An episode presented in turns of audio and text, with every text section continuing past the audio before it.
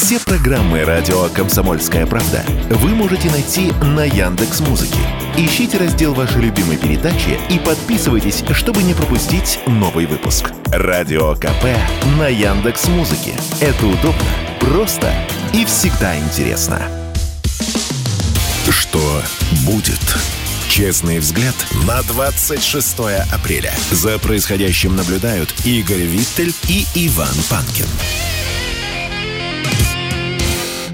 Здравствуйте, друзья! В студии радио «Комсомольская правда» Иван Панкин и Игорь Виттель. Здравствуйте, дорогие друзья. Здравствуйте, дорогие друзья. Что это прошептал Игорь? А что это ты меня передразниваешь? Я прям-то передразниваю, немножко подкалываю.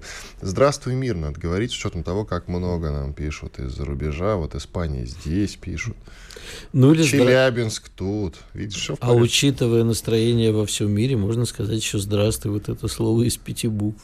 Начинается. Я же говорю, что-то с тобой не так этим утром. Итак, начинаем. Друзья, радио «Комсомольская правда», так называется наш э, YouTube-канал. В YouTube-канале есть наш, наш канал. Вот. Радио «Комсомольская правда» он называется. Подписывайтесь, пожалуйста, ставьте лайк, пишите в чате сообщения. Далее, после того, как закончится прямой эфир, то же самое можете сделать в разделе комментариев, жалобы, предложения, темы и гостей для эфиров. Пожалуйста, оставляйте, прислушаемся. В социальных сетях ВКонтакте там есть группа «Радио Комсомольская правда». Вступайте в нее и в Телеграм-канале тоже подписывайтесь, пожалуйста, на «Радио Комсомольская правда».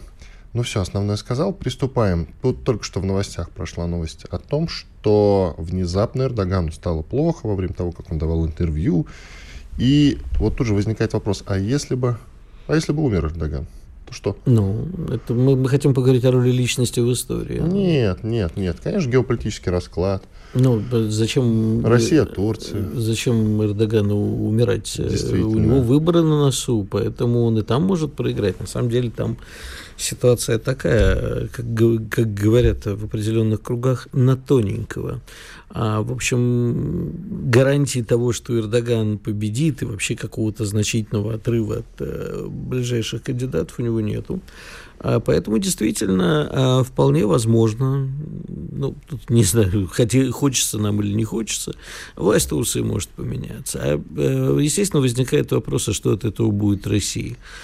А в принципе, наверное, ничего. Я не предполагаю каких-то резких изменений курса. А вряд ли придут э, какие-то люди, которые там, сделают резкие изменения в, в турецкой политике. А Турция была и есть, остается одним из самых важных партнеров, при этом никогда не была нам, ну, достаточно вспомнить историю, да, Таманскую империю, Порту, все вот это вот, э, дружным государством. Но при этом да, руководство Турции, там, человек сложный, далеко не всегда э, находится с нами на одной волне, и, и не должен находиться. Но для своей страны он много интересного сделал. Ну, то можно, конечно, долго говорить об его последних экономических причудах, но не будем. А поэтому я не думаю, что нам, ну, умрет Эрдоган, вместо него будет вот этот с непроизносимой фамилией, которую никак Ничего, привыкнем. не, ну я э, Берду Мухамедова научился выговаривать. Я думаю, этого чего же... Сейчас я, я вспомню потом. как не него- надо, не надо. Пока он еще не выиграл, может, и не придет. Не, ну, я думаю, что он будет на достаточно каком-то важном э, по- посту в любом случае. Итак, вчера из каждого утюга говорили о том, что Путин подписал указ об ответных мерах в случае изъятия российских активов за рубежом. Ну и что из этого А следует? из этого следующее. Надо было ждать, когда начнут изымать наши активы за рубежом. Сразу надо было все изъять. Надо было, да. Дело в том, что э, западные компании, вот мы в основном вчера говорили про две компании, которые работают, работали, можно сказать, работают еще в России в сфере энергетики. Од- Одна крупная финская, вторая ее дочка немецкая.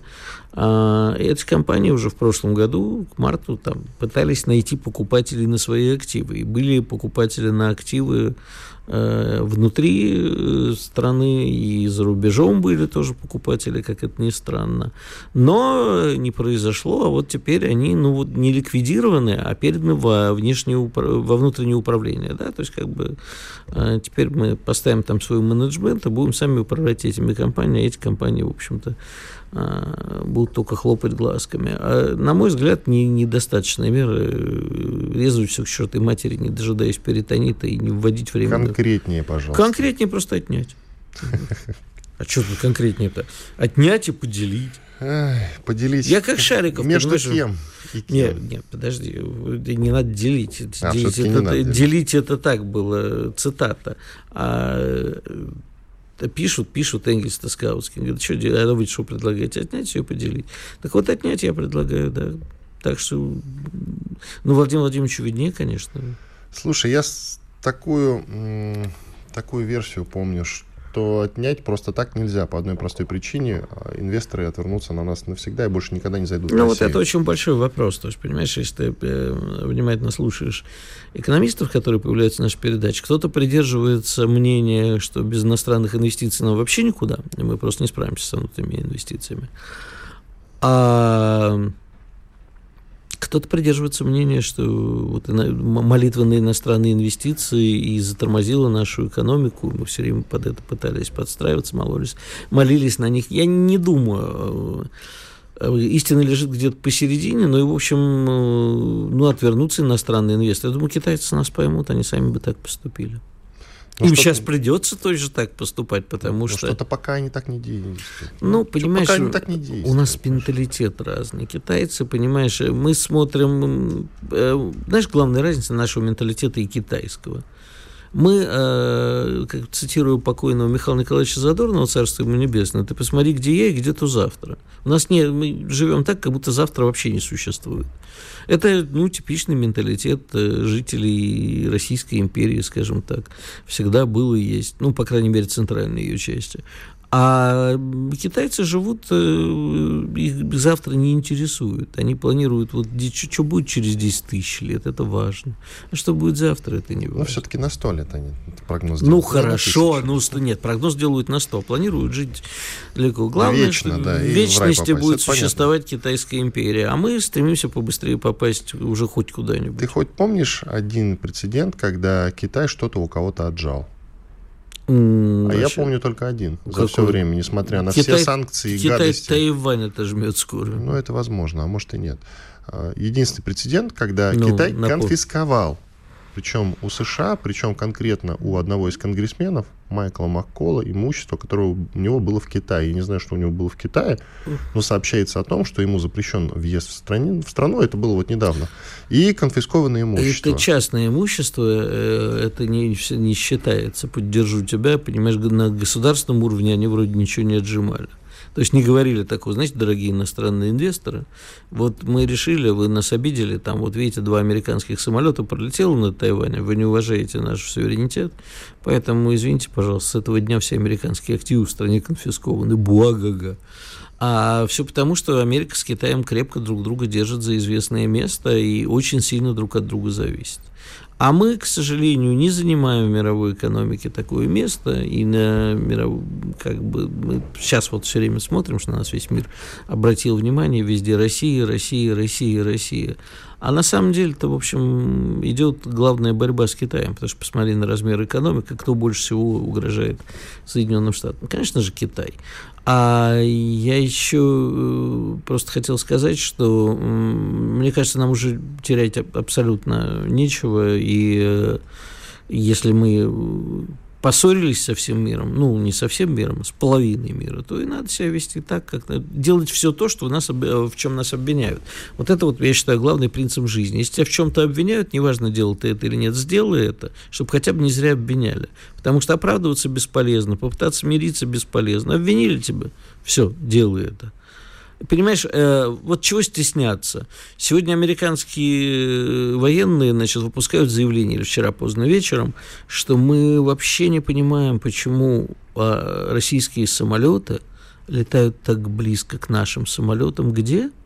В Сирии. Простой вопрос, а хрен ли вы там делаете в Сирии? Им в голову не приходит. Почему вообще в Сирии? Понимаешь, это та степень наглости, которая вообще не осознает себя ни, ни- никакой реальностью. Что бы мы ни делали, мы будем злом, все- всеме- вселенским злом. Поэтому и надо вести себя как вселенское зло. Возможно, тут еще интересная новость про НАТО. Глава, кажется, да, украинского МИДа Дмитрий Кулеба, Кулеба да. заявил, что НАТО должно до конца года дать точное расписание, внимание, точное расписание присоединения Киева к Альянсу. Это потрясающая наглость. Знаешь, дет- дет- детский анекдот тут был такой. да, да, срочно, срочно, а то будет как вчера. Да, да, а что было вчера? Говорит, ну так ну, то вчера тоже меня послали. Я не понимаю слово «д- «должны». Вот э, это обиженный мальчик, который принял очередную дозу, топает ножкой и требует, что ему как бы должны.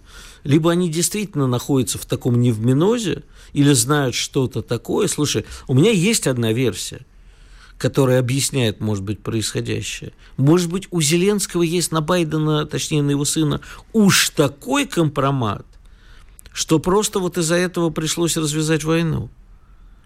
Может, я не знаю, он там детей украинских насиловал, снимал это все на видео. И все это лежит в офисе у Зеленского.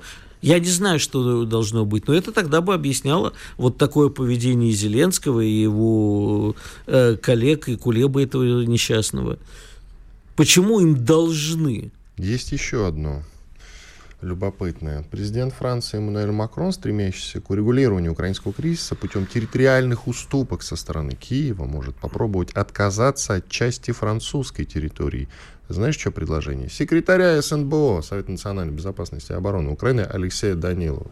Ну, а пусть отдадут какие-то там свои французские заморские территории. Там. Нет, тут, видишь, уровень наглости. Какой-то там, э, значит, э, не знаю, ну, глава СНБО, да, он секретарь, глава СНБО, разговаривает, грубо говоря, с президентом. Он Мне интересно, как бы к когда Западу это страны. надоест. Потрясающе. Вот мне интересно, когда Западу это надоест, скажет, Не слышь скоро. ты, слышь ты, Не ты с скоро. какого района? Кого на районе знаешь? За шмот поясни. sportkp.ru О спорте, как о жизни.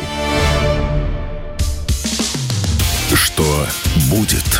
Честный взгляд на 26 апреля. За происходящим наблюдают Игорь Виттель и Иван Панкин. Иван Панкин и Игорь Виттель. Мы продолжаем наш эфир. И к нам присоединяется Андрей Марочка, военный эксперт, подполковник ЛНР в отставке. Андрей Витальевич, здравствуйте. Здравия желаю. The Times подтверждает колоссальные потери ВСУ в боях за Артемовск, он же Бахмут. Ну, правда, пока что никаких конкретных цифр не называют. Мы с вами в прошлый раз обсуждали, что около полумиллиона, вы сказали, да, потери у ВСУ за весь период боевых действий. Все так? Да, где-то приблизительно так. А сейчас что-то изменилось? Это было две недели назад? Или плюс-минус те же потери у них? Нет, ну ежедневно потери украинских боевиков они увеличиваются. Естественно, э, сейчас украинская власть пытается всячески скрыть те потери, которые есть у украинской армии. Все мы знаем, что сейчас э, началась э, активная фаза мобилизации. Она и так, в принципе, не заканчивалась, но более активно э, начали действовать. Более того, это подтверждает, э, скажем, э, военно-политическое руководство Украины. Э, Если мы говорим о потерях вот, ну, в нашей зоне ответственности, то я веду подсчеты, еженедельно делаю отчет по уничтоженным украинским боевикам, технике, вот еженедельно. Вот только за истекшую неделю потери украинских боевиков увеличились на э, 3100 украинских боевиков и наемников. Также было уничтожено по- порядка 60 автомобилей, 70 единиц э, бронетехники, было уничтожено 9 танков, э, 30 единиц артиллерии, было сбито 3 самолета, ну и э, потом пошли, э, пошли командно-наблюдательные пункты, склады РАВ, склады ГСМ, э, также была уничтожена переправа и штаб Объединенный Бахмут вот на прошлой неделе был уничтожен. Также база, где э, были э, грузинские наемники. Так что потери, они растут, и я думаю, что через месяцок уже цифра полмиллиона, она довольно-таки существенно возрастет. А численность ВСУ к этому моменту какая? Можно хотя бы примерные цифры назвать? Э, Ну, полумиллионная армия у них есть, э, э, скажем так, насколько она боеспособна, вопрос уже второстепенный, но я думаю, что полмиллиона однозначно есть у украинских боевиков. По крайней мере, 370, по-моему, тысяч было где-то месяца 3-4 назад. Потом количество росло, они новые бригады начали формировать из тех, кто проходит обучение в странах НАТО. И я думаю, что боеспособную армию они могут, ну, скажем, увеличить в разы, поскольку сейчас, как я говорил ранее, есть Э, мобилизация, и они будут э, формировать новые бригады, новые какие-то подразделения э, для того, чтобы провести так называемое свое пресловутое контрнаступление. Вот, кстати, насчет контрнаступления. Это правильно ждать вот этого самого обещанного, тем более анонсированного не раз контрнаступления? Может быть, самим ударить? Надо. Ну вот вы скажите, пожалуйста, как военный эксперт. Э, контрнаступление нужно ждать, это однозначно. Нужно ждать его на всех направлениях. Как я вам и говорил э, в прошлый раз, что мы должны быть готовы на всех абсолютно участках местности. Сейчас противник нас пытается запутать, замылить э, глаза нашим разведорганам. Он вбрасывает в информационное пространство разные абсолютно, ну, скажем, инфоповоды, вот буквально последнее, что они будут э, наступать на Азовском направлении. До этого они на Херсонском каком-то направлении должны были наступать. Ну, то есть э, они постоянно пытаются э, распылить наше внимание. А то, что они будут наступать, это однозначно, потому что других вариантов у, у них нет. Им надо отрабатывать те деньги и те материально-технические средства, которые вливаются на территорию Украины, и показать хоть какие-то результаты. Но э, вот э, будут ли эти результаты и будет ли это контрнаступление, зависит, как ни странно, не только от украинских боевиков, но и от наших командующих на местах, потому что вот я все больше и больше убеждаюсь, что наши командующие работают на то, чтобы как раз этого контрнаступления не состоялось. Постоянно наносятся Э, удары по местам скопления, по складам, по, э, скажем, тем боевикам, которые э, находятся в ПВД или ППД.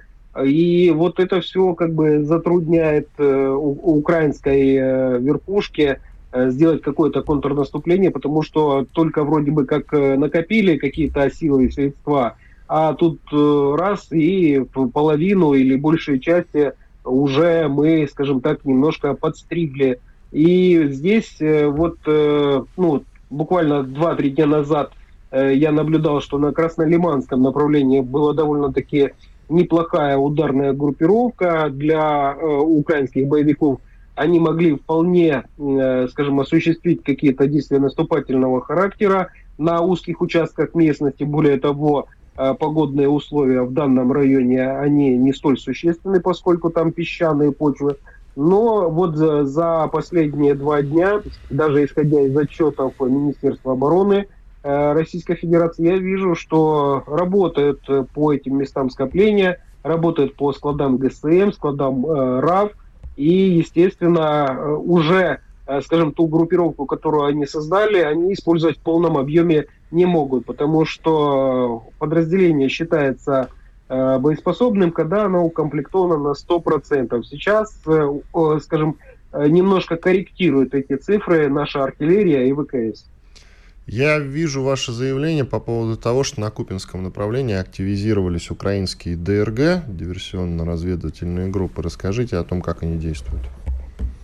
Ну, э, сейчас, э, как я говорил ранее, довольно-таки неблагоприятные погодные условия для э, наступательных действий. Поэтому э, украинские боевики используют э, тактику таких малых мобильных групп, диверсионно-разведывательных групп, которые ведут беспокоящий огонь по нашим позициям, которые пытаются прощупать нашу линию обороны, которые пытаются выявить скопление нашей живой силы и техники разведать участки местности, которые, э, скажем, э, они считают, что более-менее э, для них перспективны для наступления, когда улучшатся погодные условия. И поэтому вот сейчас эта активизация наблюдается не только на Купенском, но, в принципе, и на Краснолиманском направлении. Это два направления, где они пытаются использовать свои э, ДРГ на линии боевого соприкосновения. Также э, диверсионно-разведывательные группы пытаются использовать э, беспилотные летательные аппараты для корректировки своего огня, для, опять же, разведки. И еще эти диверсионно-разведывательные группы сейчас, в принципе, пытаются сдержать натиск наших войск, потому что, несмотря даже на э, такие вот сложные условия, наши ребята ежедневно продвигаются вперед. За все вот, э, за последние две недели э, ни одного э, шага назад не было, все время было продвижение вперед, более того, были э, заняты ряд э, позиций, выгодных рубежей, а противник э, сейчас э, ведет только действия наступательного характера в обратном направлении. Продвигаемся вперед. Я слышал, что 400 метров продвижения это уже успехом считается, да? Но даже 10 метров э, на некоторых участках местности это огромный успех. Если мы говорим о городской черте, допустим, тот же самый Э, Артемовск, то там, поверьте, идет за каждый дом э, бой и э, очень сложные условия для штурмовых подразделений. Есть открытые участки местности, где наши подразделения буквально продвигаются, роя траншеи э, навстречу противнику. И межпозиционное пространство иногда составляет там 20-30 метров. А это, в принципе, уже можно забрасывать гранатами противника. Ну и противник же не дремлет, э, тоже огрызается, наносит огневые поражения по нашим подразделениям. Так что работа идет, но работа весьма сложная. Не все знают пройти и, допустим, на те же 10 метров. Наверное, и закрепиться, да, нужно? То есть где-то траншеи ну, вырыть. Все понятно. Естественно. Э, есть у нас, понимаете, в чем соль вопроса? У нас довольно-таки разные участки местности, разный рельеф местности, разные условия – если мы говорим э, район Сватово-Кременная, там э, траншеи рыть сейчас невозможно практически на многих участках местности, потому что через 2-3 э, штыка лопаты сразу проступает вода. Грунтовые воды сейчас очень сильно пошли наверх, и там э, буквально некоторые подразделения сидят по пояс в воде. Если чуть выше, Купинское направление, там немножко проще в этом отношении, но опять же, э, скажем, там есть э, лесополосы, э, разные высоты, есть овраги, и там, то, скажем, очень сложно вести наблюдение нам за противником, а противнику за нами. Если мы берем Краснолиманское направление, именно район Кременной, там песчаные почвы, но там лесные насаждения хвойные, и сейчас еще пошла зеленка. Если говорим за Артемовск, то там в основном идут э, действия в городских условиях. Есть также в районе Артемовска и степные местности, то есть открытые участки местности, э, и э, находиться там крайне небезопасно. Поэтому нужно, прежде чем закрепиться, как-то подготовить, нанести огневое поражение, и за короткий интервал времени, пока противник, как говорится, очухивается, нам нужно успеть э, вырыть какие-то... Спасибо. Ну, Спасибо. Радио «Комсомольская правда». Срочно о важном. Что будет? Честный взгляд на 26 апреля. За происходящим наблюдают Игорь Виттель и Иван Панкин. Мы продолжаем. В студии радио «Комсомольская правда» Иван Панкин, Игорь Виттель. На YouTube, на нашем канале радио «Комсомольская правда» идет прямая видеотрансляция. Пожалуйста, подключайтесь к ней, ставьте лайк, пишите в чате. Ну и комментарии потом оставляйте тоже. Плюс к этому есть у нас группа ВКонтакте. Вступайте в нее. И телеграм-канал «Радио Комсомольская правда». Подписывайтесь, пожалуйста. Не забывайте и про подкаст-платформы, если вы больше любите слушать, а не смотреть. Яндекс Музыка, Apple Подкаст, Google Подкаст, пожалуйста, присоединяйтесь, подписывайтесь на шоу «Что будет», и вам будут приходить оповещения на эфиры. Так, нам присоединяется Станислав Крапивник, офицер... А, не присоединяется к нам. А, пока что не присоединяется к нам Станислав Крапивник. Да, действительно, через несколько минут. Танки «Армата» поступят скоро в зону специальной военной операции. Я, правда, слышал новости об этом несколько месяцев назад. Но, судя по всему, тогда они не поступили, а они проходили. А сейчас вот сообщается, что уже точно прибыли в зону специальной военной операции. Если честно, если честно так вот подумать, если... Думаю, а зачем там танки «Армат»? Самые суперсовременные танки, аналогов которым нет ни у кого. Зачем они на фронте в зоне специальной военной операции? Они стоят тонну денег. Ну, Нет, ну не серьезный вопрос. от- а, по- попробую ответить, хоть я и Давай. не танкист все-таки. Ну, потом А, Станислав Крапивник ответит. Э, Во-первых, насколько я знаю, там они уже появились на фронте, Да-да-да. и уже как бы их видели, и уже они были в бою. Но, во-первых, в танках «Армата», э, насколько я понимаю, значительно снижается риск гибели экипажа танка, поскольку там такая двойная броня, они как бы находятся в бронированной капсуле. То есть, безусловно, это э, очень важный момент. Э, но главный вопрос, и тут я, конечно, не отвечу, да, насколько танки сейчас э, нужны при выполнении определенных военных задач. Ну, если мы ждем контрнаступления, а наступление Ну, будет осуществляться при помощи танков, потому что танковый кулак, он основной, имеет основное значение во время именно наступления, то, соответственно, я уж не знаю, наверное, для того, чтобы танки против Возможно, танков... я, я просто, э, понимаешь, я уже запутался в современных военных э, теориях, когда люди говорят, нет, мы это вообще, мы сейчас все делаем не так, а вот надо было делать так, и вообще мы готовились не к тому, а вот а, то есть, как бы э, нынешняя там э, комплектация внутри бригады или корпуса, э, там, я, честно говоря, не, не знаю там пр- пропорцию танков, которые необходимы для решения конкретных задач. Но, без, безусловно, они лучше, чем то, что у нас было на вооружении, гораздо более эффективно способны э, выполнять э, задания, ну и, как я уже говорил, жизнь экипажа сохранить. Ну, это важно. С другой стороны, если экипаж попадет в плен, то, в общем-то, ну, с другой стороны, да, Слушай, если- ну потом- бы они выжили. Извини, конечно, а, ну как можно считать, э, то есть, конечно, с одной стороны нельзя не считать, а с другой стороны, ну как во время СВО считать, э, ребята, вы знаете, вот очень дорогие ракеты, давайте мы не будем, побережем их, а потом, упс, а мы тут что-то сдали. Нет, такого быть не должно. Нет, ну это ты правильно, конечно, говоришь. Единственное, я- Они де- действительно сверхзвуковое оружие у нас, оно очень дорогое, и что им теперь не пользоваться? ну, мы не Гиперзвуковое, в польз- мы смысле. не пользуемся. Так, пока подожди, что. нет, ну мы же вроде засадили в этот. Ну, ты знаешь, Под глобально-то не пользуемся. Ну, там, да, ну, я, его, им, по-моему, и нельзя не, э, сильно пользоваться. Я имею в виду, что там э, в, в количестве, в котором, там, я не знаю, из градов мы стреляем, по-моему, такого нельзя с ним делать просто. Ну, Но опять-таки, слушай, я не, воен- не, не военный человек, я могу тебе про геополитику рассказать или про экономику, а вот про... Что тут скажешь? Коротко, Байден официально объявил, что будет выдвигаться на выборах президента США в 2024 году, то есть уже через год. И более того, Камала Харрис, которая вице-президент, заявила, что будет выдвигаться в качестве вице-президента в паре с Байденом в 2024 году.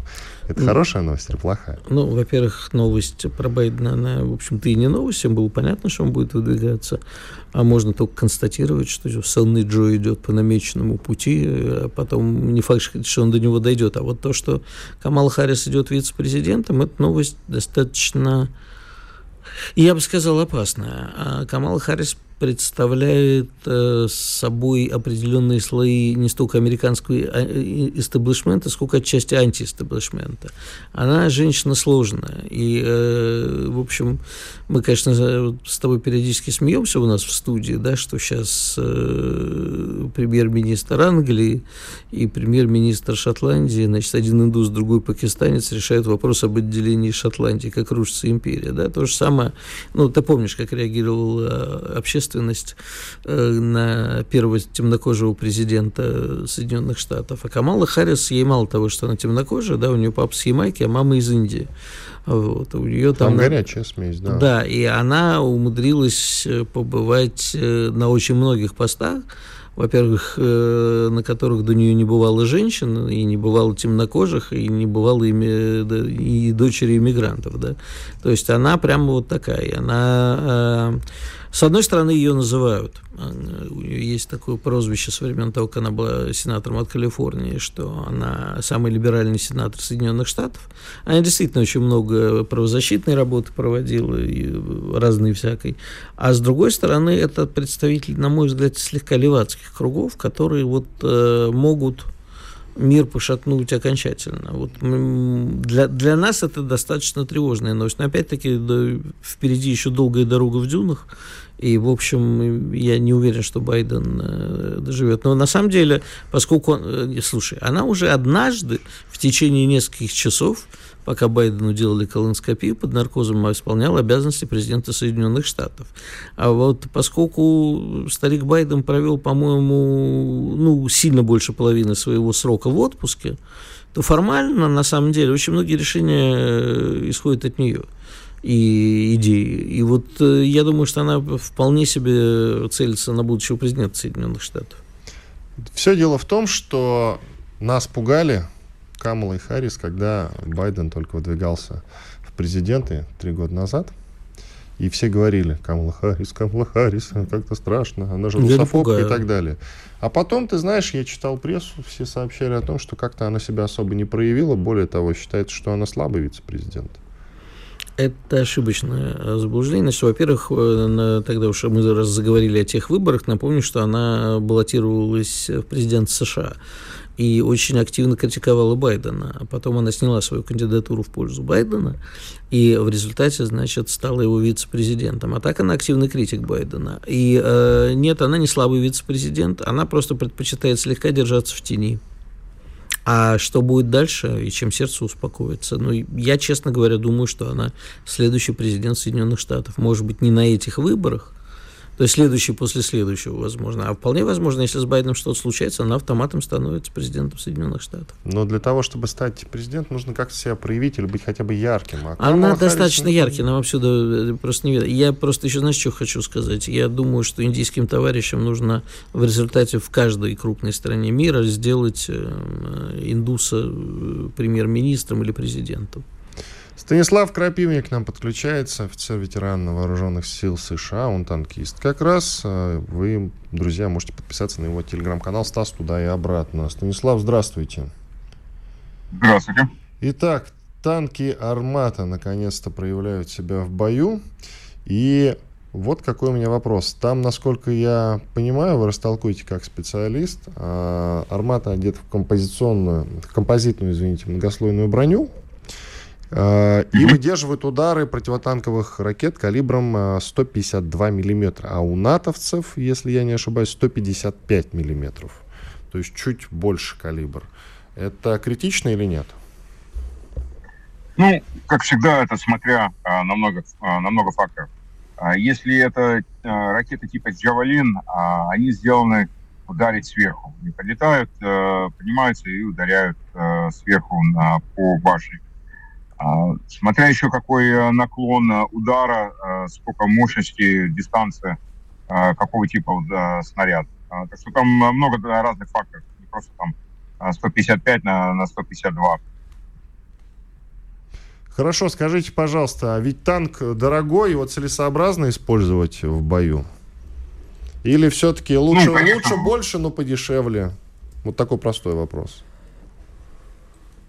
Ну, в первом, э, первой вещи, он э, условно в боях э, используется. Сейчас э, танк используется как э, ну, артиллерия прямой навод. Э, танковый, в танковый бой он еще не зашел. Э, будет, не будет, ну, поживем, посмотрим. Надеюсь, покажется очень хорошо против э, западных танков.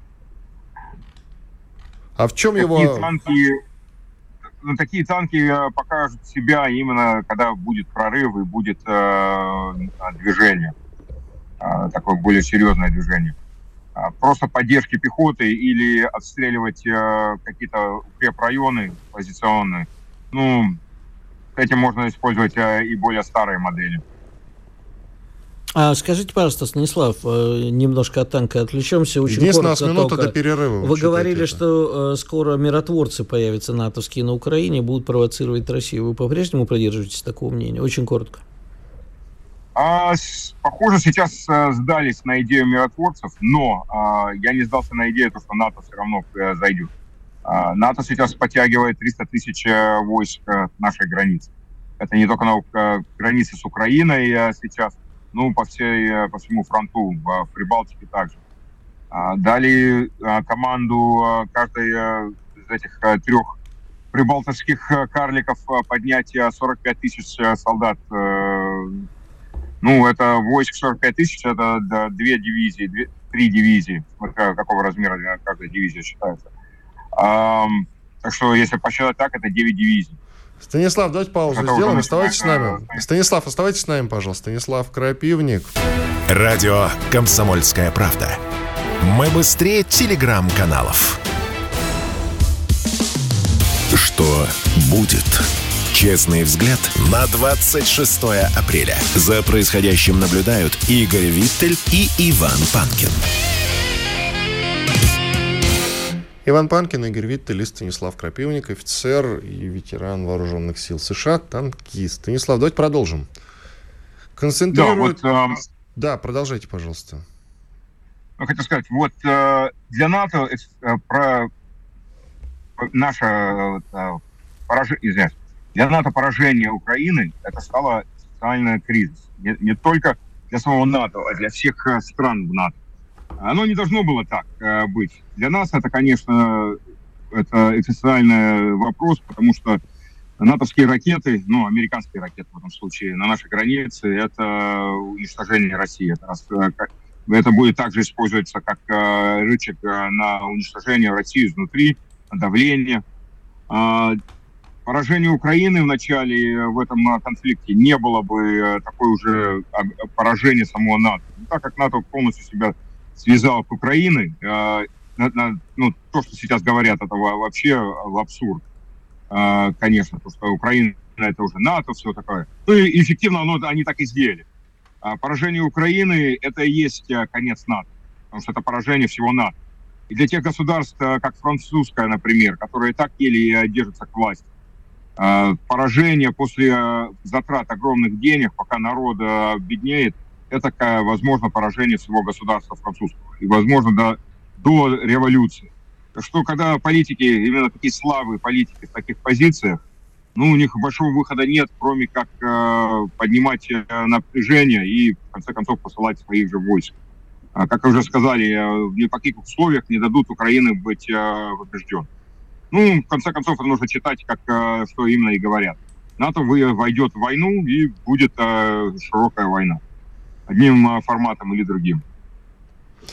В процентном соотношении насколько это вероятно, что НАТО все-таки войдет, а, ну, станет участником боевых действий? 70%, 80%, мнение, 90%? Мое мнение, я думаю, 70-80%. То есть очень вероятно. А, с, амер... с американской стороны, ну вот, заткнули Така Карлсон, последний такой крупный голос, который противоречил государственную политику. А, теперь идет а, полная э, пропаганда на всех каналах в Америке. А это, в конце концов, решительная сила в НАТО. Там никто ничего не сделает, пока американцы не разрешат. или не, сами не принят а, это решение. Так что, ну, смотря еще как поражение идет в политике для американцев, для демократов, вернее, в этом случае. Им как-то нужно оправдывать 140 миллиардов долларов – Конечно, из этого только часть а, военной помощи. Из этой военной а, помощи в денежном смысле очень мало что пошло на Украину. Что пошло к своим, своим лоббистам, ну, крупные американские военные компании, производители и консалтинговые компании, наемные, наемники и так далее. Так что как-то это нужно оправдывать. И республиканцы, конечно, это понимают, эту тему. Не то, что они вдруг любят Россию – э, далеко от этого, но это политика, внутренняя политика. И не поднимают этот, э, эту тему, бьют по этому э, барабану. Что если сейчас Украина после всего этого развалится, а всем еще говорят, то, что она выигрывает, выигрывает, э, в России там уже миллион жертв, э, страна развалена, экономика полностью развалена, это реально говорят каждый день. И бьют этот э, барабан, того и заткнули э, Карлсон. Он последний такой громкий голос, который говорил, ну нет, все не так. Ну, если конечно, э, положение на, на месте догонит, э, обгонит эту пропаганду, ну, нужно будет что-то делать, конечно. Э, вся, вся репутация, все, все, что государство, на что государство американское держится, они все связали с Украиной. Ну, и не, не только они. Спасибо большое. Станислав Крапивник, офицер, ветеран вооруженных сил США, танкист, был с нами на связи. Благодарим его. Можете подписаться на его телеграм-канал «Стас туда и обратно». Про НАТО давай обменяемся мнением. Давай. Вот Станислав говорит 70-80%, он сказал, да, что НАТО вступит э, в то, что мы называем специальные военные операции. Вот. А у тебя, может быть, другой процентное Ну, я в процентах не берусь считать, конечно же. Э, Вероятно, очень вероятно, Понимаешь, э, тут э, продолжается наш с тобой извечный спор. Ты считаешь, что человечество далеко от самоубийства и что никто не захочет умирать. Мгм. А я считаю, что, во-первых, мы сильно преувеличиваем человеческий разум, а во-вторых, э, НАТО попытается что-нибудь сделать такое, что формально не будет являться вступлением в НАТО в войну, но сильно нарастит присутствие НАТО, а может и еще кого-нибудь на Украине и в окрестностях. И это будет формально никто ничего никуда не вступает, а на самом деле мы будем иметь э, огромное количество противников живой силы и вооружений на территории Украины без всякого объявления войны, без всего. Другое дело, как мы на это будем реагировать.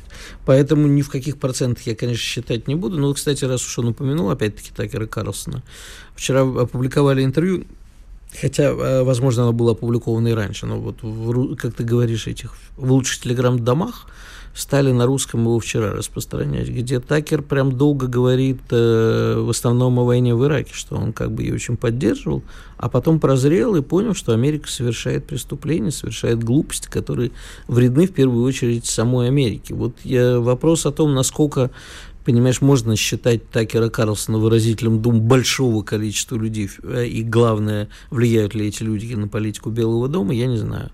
Но э, это все-таки, хотя теперь тоже можно сказать, бывший телеведущий.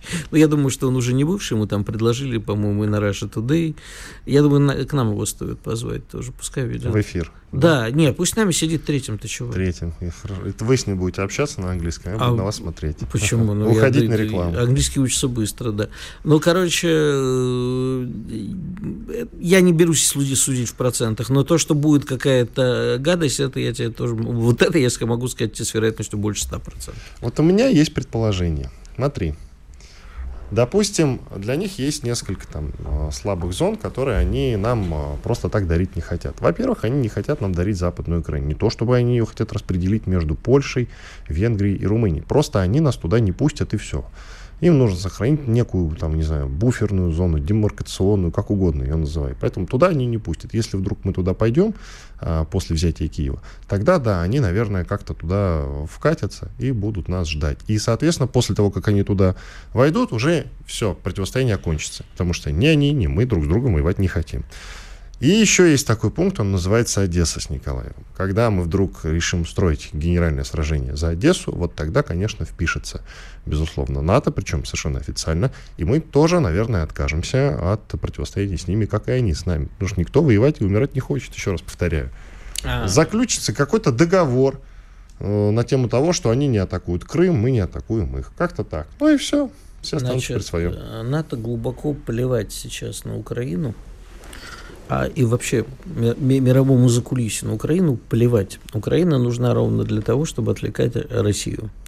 А изматывать Россию и отвлекать Россию, чтобы Россия, не дай бог, не э, стала более тесно общаться, особенно в военном плане с Китаем, чтобы Россия с Китаем, не дай бог, не построили новый какой-то мир, который будет противостоять Пакс Американо, и, э, безусловно, чтобы изматывать, регулярно изматывать э, физически Россию, экономически Россию и так далее. Э, При этом заодно измотать Европу. То есть главное же для Америки что? Зарабатывать деньги. Ничего нового тут нету. Поэтому на Украину глубоко плевать, да в принципе и на Россию плевать. У них сейчас другие интересы. Они вот там решили себе э, в Тихоокеанской вот этой зоне аукус строить и так далее. Им вообще сейчас это все неинтересно. А для того, чтобы Россию измотать, ну, надо э, не разжигать костер, в котором кто-то, либо Укра... Россия, либо, не дай бог, Украина, да, как они считают, что Украина может что-то сделать, хотя понимают, выиграет. А вот постоянно поддерживать напряженность, ничего не делая. А для этого, поскольку мы перемалываем на Украине э, большое количество войск ВСУ, э, то, да и, в принципе, наемников, то нужно туда периодически подбрасывать какое-то количество живой силы противника. Ну, сейчас втянут туда поляков. Думаю, что румынов еще втянут. Румынов вообще всегда втягивают в какие-то мировые войны, потому что и не на той стороне истории. Румыны как-то традиционно поддерживают разных ублюдков, типа Гитлера с Муссолини. Ну, в общем, я не думаю, что разразится большая война. Но если что-то произойдет, и это будет угрожать безопасности страны, то, к сожалению, это перейдет в горячую стадию. Ты говоришь, не думаю, что разгорится большая война, и в то же время ты поправляешь меня со словами, что я преувеличиваю значение человеческого разума. И да. вот хотел все-таки, чтобы ты определился. Нет, а, э, тут дело вообще не в разуме. Вот как раз э, по глупости люди могут все-таки допустить что-то. А э, большая война разразится не потому, что им страшно воевать, им просто это не нужно. Ну, действительно, зачем им погибать? Им, им нужно сейчас, понимаешь, им нужно подтягиваться, э, группироваться к серьезной схватке с Китаем. А то, что там сейчас происходит на Украине, ну, ни, никому не интересно. Это пусть шавки типа Польши, э, Троебалтов и прочих э, долбоклюев э, повякивают. И им это, понимаешь, э, нужно, полезно, э, и вообще пусть чирикуют. А Америке-то это все глубоко плевать. И тем не менее Америка будет продолжать спонсировать это Будет, все, конечно, чтобы не затухло. Да, иначе затухнет, и тогда мы мощным союзом с Китаем нанесем удар. Более того, я считаю, что даже если украинское контрнаступление провалится, несмотря на все эти сообщения о том, что если вдруг оно провалится, то денег им больше не дадут, я считаю, что это не так. Деньги будут продолжать поступать, несмотря ни на что, до конца. Иван Панкин, Игорь Виттель. В начале следующего часа мы вернемся в эфир. Сейчас пообщаемся с теми, кто напишет в YouTube. Оставайтесь с нами. Чтобы получать еще больше информации и эксклюзивных материалов, присоединяйтесь к радио «Комсомольская правда» в соцсетях. В отечественных социальных сетях. Смотрите новые выпуски на Рутьюбе, читайте телеграм-канал, добавляйтесь в друзья ВКонтакте, подписывайтесь, смотрите и слушайте. Радио «Комсомольская правда». Самая оперативная и проверенная информация в эфире и соцсетях.